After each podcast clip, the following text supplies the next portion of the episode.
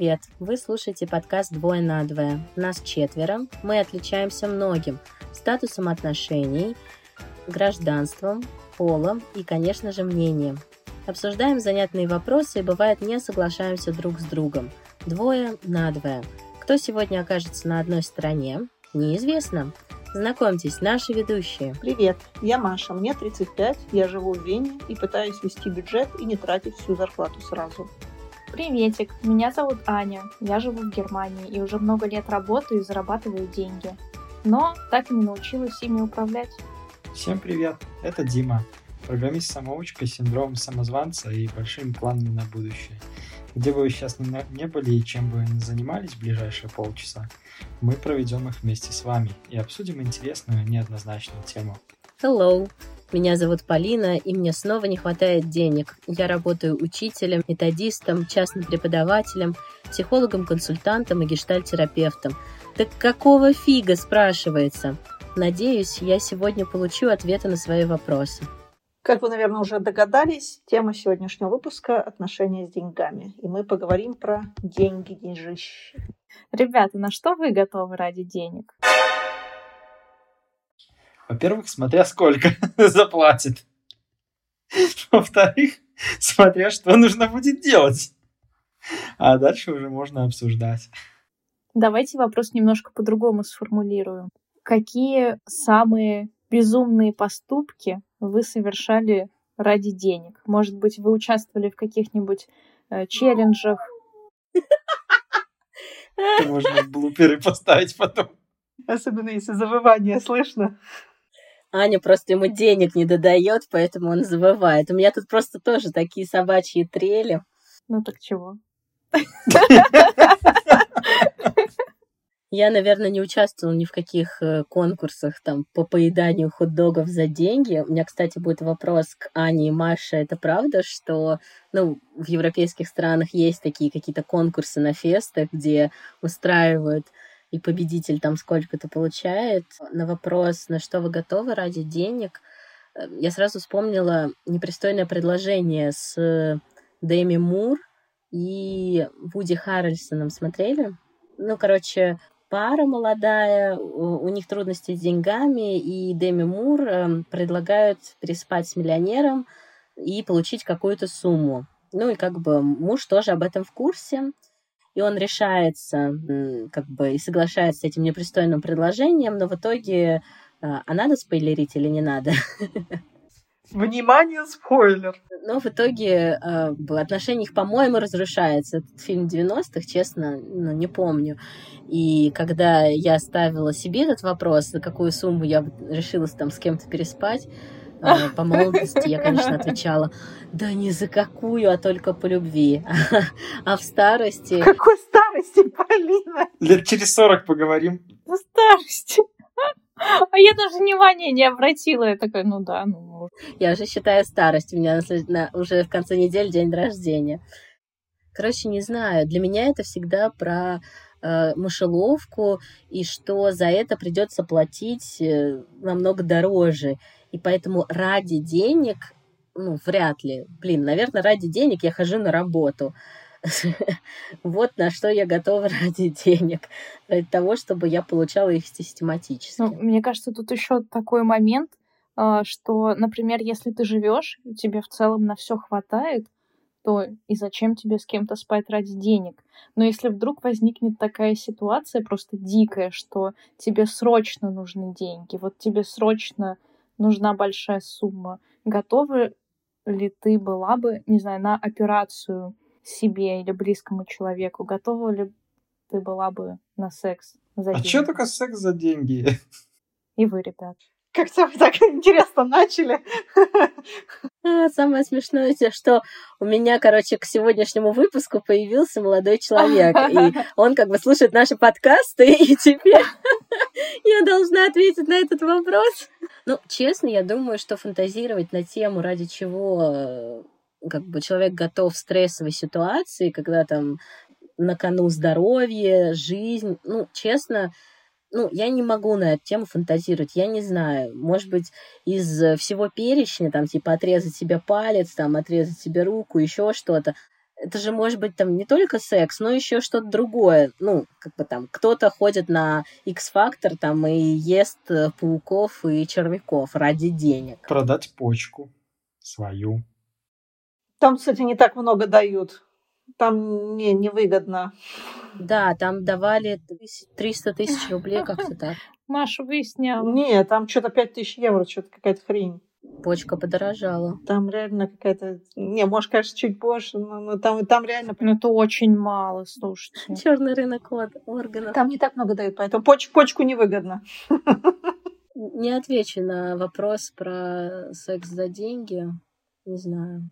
Короче, у меня всегда скепсис к каким-то деньгам, и которые можно как-то там типа получить за что-то, помимо работы, помимо какого-то обмена на услугу или на труд. Ну, и причем такая услуга не, ну, в смысле, какой-то нелегальная. Не секс. Блин, что ты к этому привязалась, к сексу? Ну, давай, Ань, ну, давай, скажи. Да я не знаю. А мне вряд ли кто-нибудь когда-нибудь предложит секс за деньги. Так, ну, во-первых, везде ли нелегален секс за деньги? Пам-пам-пам-пам. Не везде. Так, а почему я привязалась к сексу? Ну, это легальная услуга. Нет, Тушки, ты сначала ответь на что ты готова ради денег, а потом на второй вопрос ответь, готов ли ты на секс за деньги. Ну, вот поэтому я и спросила как бы про ситуацию, потому что на данный момент, ну, мне как бы ничего не особо не нужно. То, что я хочу, все, на что мне хватает сейчас моего мировоззрения, моих хотелок, я, в общем-то, могу себе позволить. Вот это же надо что-то такое захотеть. Ну, например, я вот не хочу...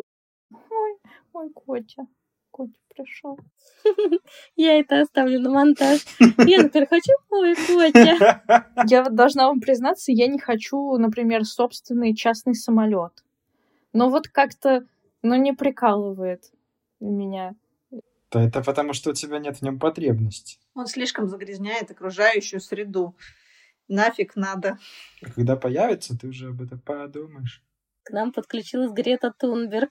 Мы так не доживем до счастливой старости, если все будем летать на частных самолетах. Ну, я согласна с Димой. Аня, вопрос. А готова ли ты заплатить за секс? О.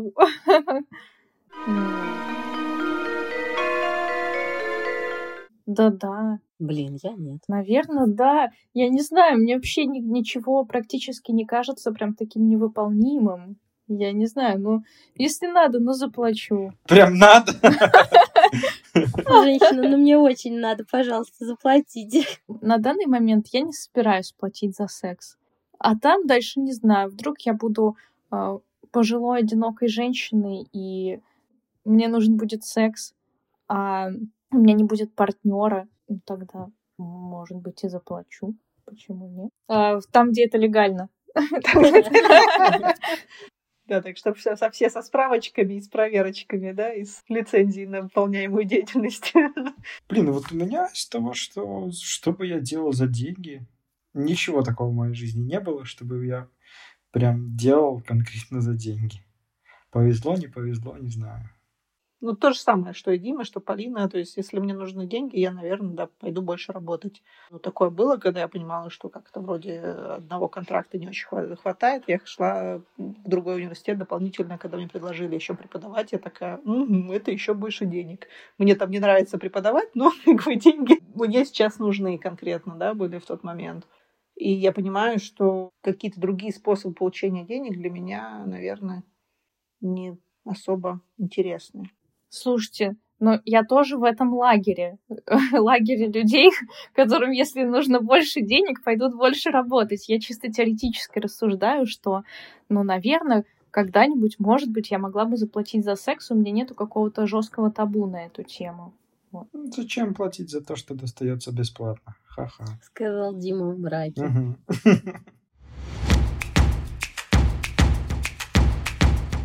Вот не всегда просто взять и заработать денег, в том числе, как вы говорите.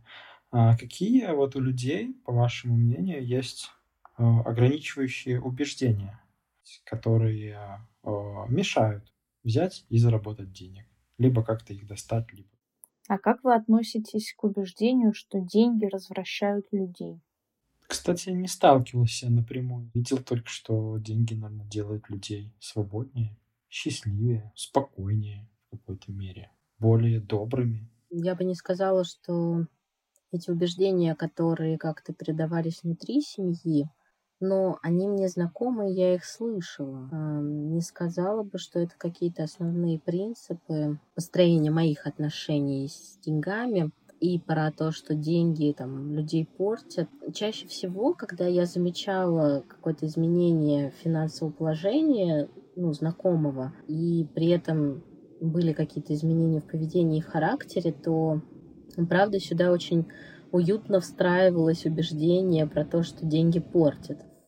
Ну и, в принципе, все эти стереотипы или мудрости, они чем хороши? Тем, что они подходят под все углы.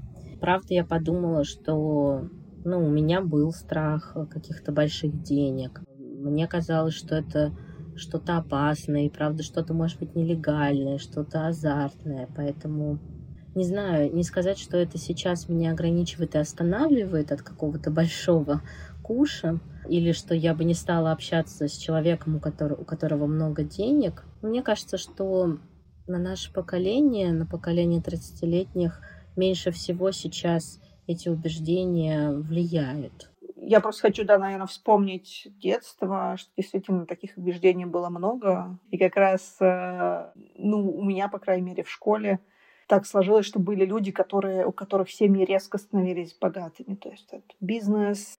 Но в ауре 90-х казалось, что это все как-то очень незаконно. И про это все говорили. Наверное, мне кажется, какая-то часть вот этих убеждений еще от того, что не у всех получалось тогда зарабатывать, и говорили, раз он заработал много, это он как-то нечестно заработал. То есть как будто бы обесценивалось то, что сделал другой человек, и вокруг витало, плюс от богатства одни проблемы, потому что, опять же, в 90-е начались наркотики. Действительно, какая-то аура чего-то очень плохого вокруг денег, вот, по крайней мере, в моем детстве она была. Возможно, это действительно от того, что скажем так, от противоречия, что от невозможности эти деньги иметь, их демонизировали. Не знаю, насколько это сейчас влияет на меня, но, наверное, это влияет в той степени, что у меня нет, наверное, желания заработать прям очень много денег. Мне хочется просто быть достаточно счастливым человеком, и все. Мне сложно судить, то есть мне кажется, что все-таки на меня эти убеждения не влияют, но, возможно, на кого-то из нашего поколения они все-таки и влияют, и продолжают влиять. Мне кажется, у меня какой-то очень похожий, Маш, контекст детский был, тоже из семьи военных, тоже такой средний, может быть, ниже среднего достаток. И у нас в семье было очень четкое такое, постулировалось очень четко, что чтобы заработать деньги, нужно очень много пахать. И у меня это до сих пор есть внутри. Я не понимаю, как можно много зарабатывать и, например, мало работать, или даже умеренно работать. И у меня такое чувство, что действительно, если пахать, не покладая рук, не спать, не есть, то только тогда можно добиться успеха, заработать денег. Но не спать, не есть не хочется, и поэтому я внутри смиряюсь с тем, что ладно, сколько я зарабатываю, мне столько хватает. Также, если посмотреть с другой стороны, я, наверное, в работу, в то, чем я занимаюсь, в науку вообще не за деньгами идут. Для меня деньги не так важны, как какое-то признание, уважение экспертов в той области, в которой я работаю. И да, деньги таким образом просто отходят на второй план в силу ограничивающих убеждений или нет. При этом, например, вы же знаете, что есть такое понятие, как американская мечта. В таком мировоззрении нету ограничения. Я не вижу ограничения в осознании того, что для того, чтобы заработать, нужно много работать. То есть для них это как средство, как способ заработать деньги. А у меня с возрастом, конечно, поменялись убеждения по поводу денег. Если раньше в моей семье было такое, что если хочешь заработать много денег, нужно впахивать, все выходные где-то проводить на заработок. Но я рос в формате таких убеждений, Но потом со временем, в более взрослом возрасте, понял, разобрался. Дело не в том, чтобы много работать, а дело в том, чтобы понять, как можно заработать больше денег, прилагая меньше усилий. И что для этого нужно сделать. То есть не работать, а разобраться, понять, придумать, организовать. И это поменяло мою жизнь немного. И сейчас для меня деньги — это даже больше не средство к существованию, а именно степень свободы. Что я могу себе позволить с тем уровнем заработка, который у меня есть. А теперь давайте все скажем, кто сколько зарабатывает. Коммерческая тайна.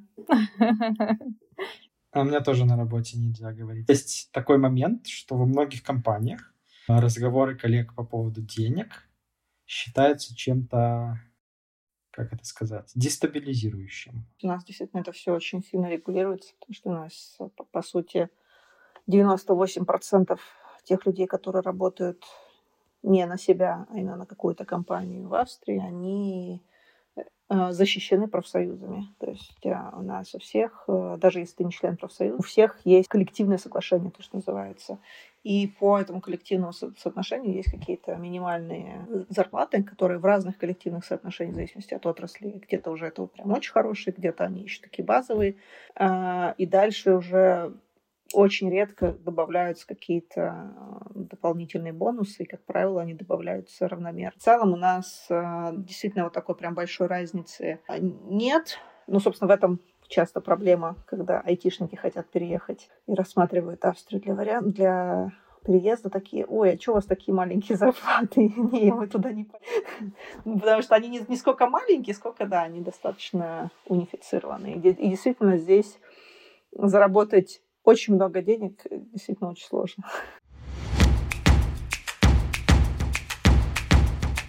Мы можем рассмотреть деньги в контексте отношений.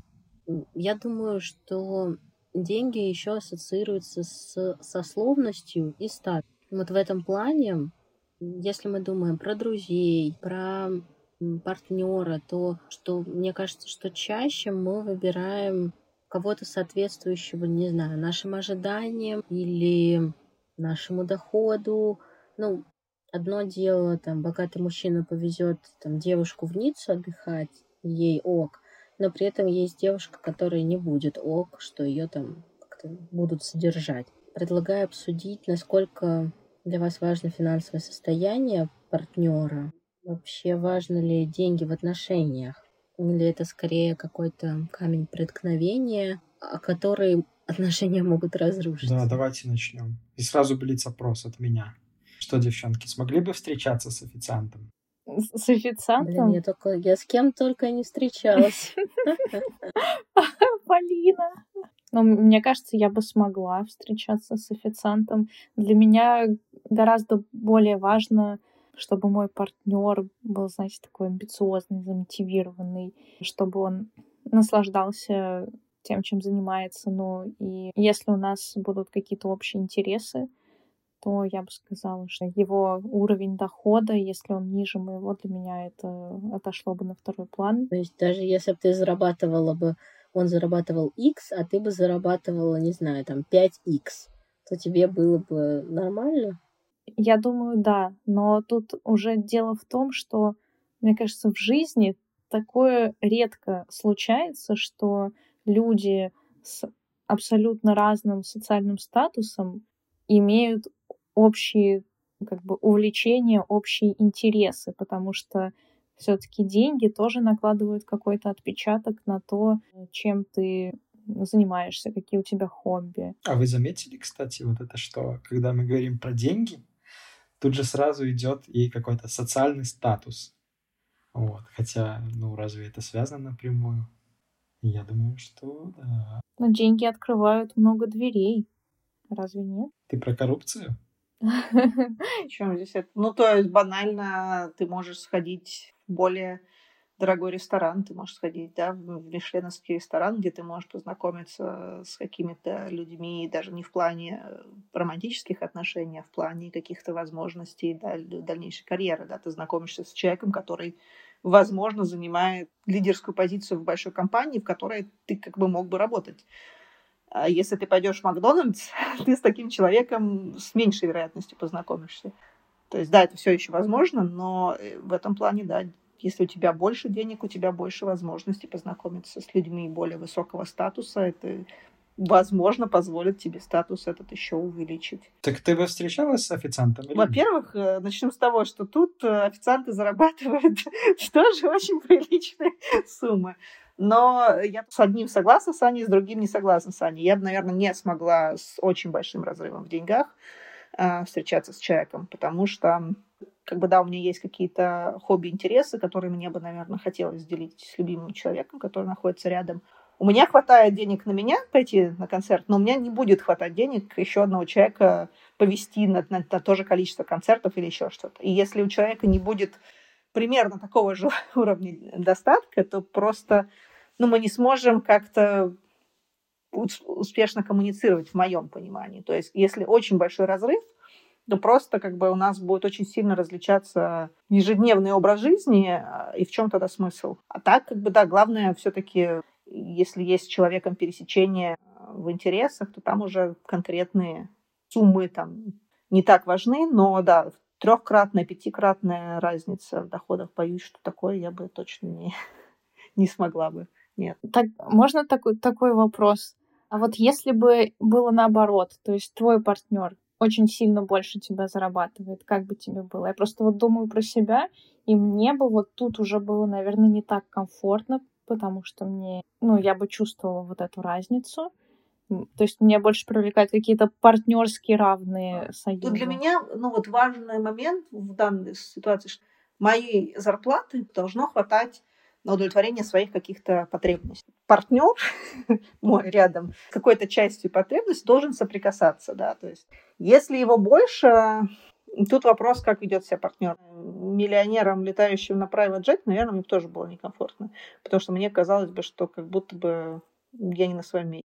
Но главное, чтобы у меня было ощущение, что я независима финансово. Ну, я тоже думаю, что все-таки комфортные отношения проще строить партнером, у которого сопоставимый с тобой доход. В таком случае намного больше вероятность, что ваши привычки, ваши потребности будет совпадать, что, допустим, кто-то привык летом летать там, в какую-нибудь Турцию, отдыхать на море, а кому-то это какой-то не стоит неподъемных денег, и проще там съездить в отпуск в деревню, позагорать на солнышке. И для кого-то это будет, ну, обычный стандартный отдых, что-то такое, а для кого-то это будет прям проблема найти столько денег. Это может давить с точки зрения, что ты обязан соответствовать, вот, брать на себя какое-то большее количество обязанностей по дому, либо там какими-то другими способами закрывать вот эту вот разницу, которую вы вносите вот в отношения. И вот здесь может крыться проблема. Мне кажется, очень комфортно говорить о равной, эквивалентной ситуации, где, ну, там более-менее одинаково. И я, ну, смотрю на друзей в отношениях, и, ну, я не залезала к ним в карман, чтобы узнать, кто сколько получает. Но если это чаще отношения какие-то очень долгосрочные, то там и правда либо заработок одинаковый, либо мужчина там получает больше. И вот я задумалась. Ну, как бы у меня по опыту в каких-то там тех отношениях и даже знакомствах, где получалось устроить, я получала больше, чем мужчина. Ну вот с мужем потом мы как-то выровнялись, и он стал чуть больше получать, чем я. И я все-таки думаю, а как же договаривать о деньгах в отношениях, если есть какая-то разница? И, ну, короче, здесь у меня так много стыда, который я не могу обличить в какие-то слова, преобразовать. Вроде бы же не крадем деньги, но при этом каждый из нас делает какие-то шаги там к получению своего дохода. И получается, что одному из партнеров надо что тогда делать? Дополнительные шаги? Или это просто вопрос договориться, как-то смириться и принять, что там один партнер получает там X, другой получает, не знаю, X+10 или 2X? Мне почему-то видится, что в ситуации, когда один партнер получает X, а другой 2X, например, деньги того партнера, который получает X, это часто его деньги, а деньги того партнера, который получает 2X, это общие деньги. Возможно, тут тоже важно договориться, как вот, например, Полин, ты говоришь, если ты получаешь больше, чем твой партнер, тут вопрос, а хочешь ли ты делиться своими деньгами с ним, какую-то часть от своего дохода делать вашим общим бюджетом? Хочешь? Хороший вопрос. Дело в том, что я плохо планирую финансы, и я плохо распоряжаюсь даже своими деньгами, чтобы уходить просто в ноль. Вот. А здесь, как ты знаешь... наверное, я была бы готова. Я, чаще на каком-то эмоциональном таком подъеме это и делаю, превращая их в общие.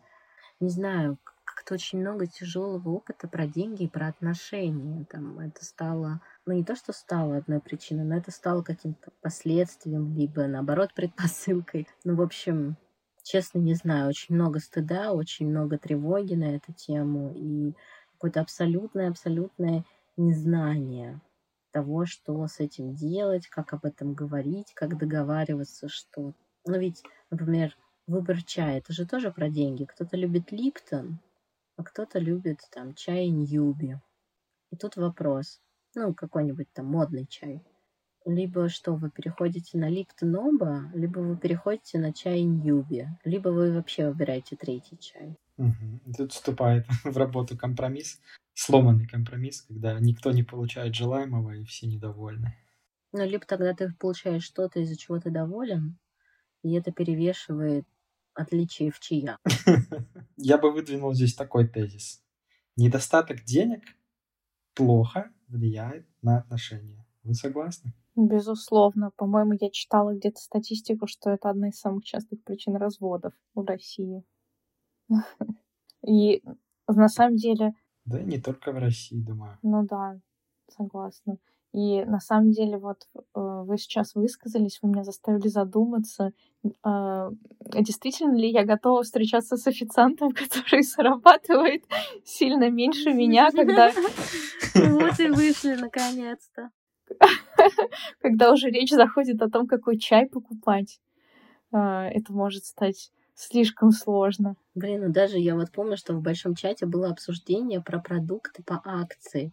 Там такой целый файт был на тему того, что кто-то покупает продукты по акции, кто-то не покупает. И а я считаю, что это нормальные продукты, кто-то а я считаю, что это шлаковые продукты. Я уже думаю, а как люди вообще находят друг друга? Либо они оба апологеты товаров по акции, либо они оба, покупают только...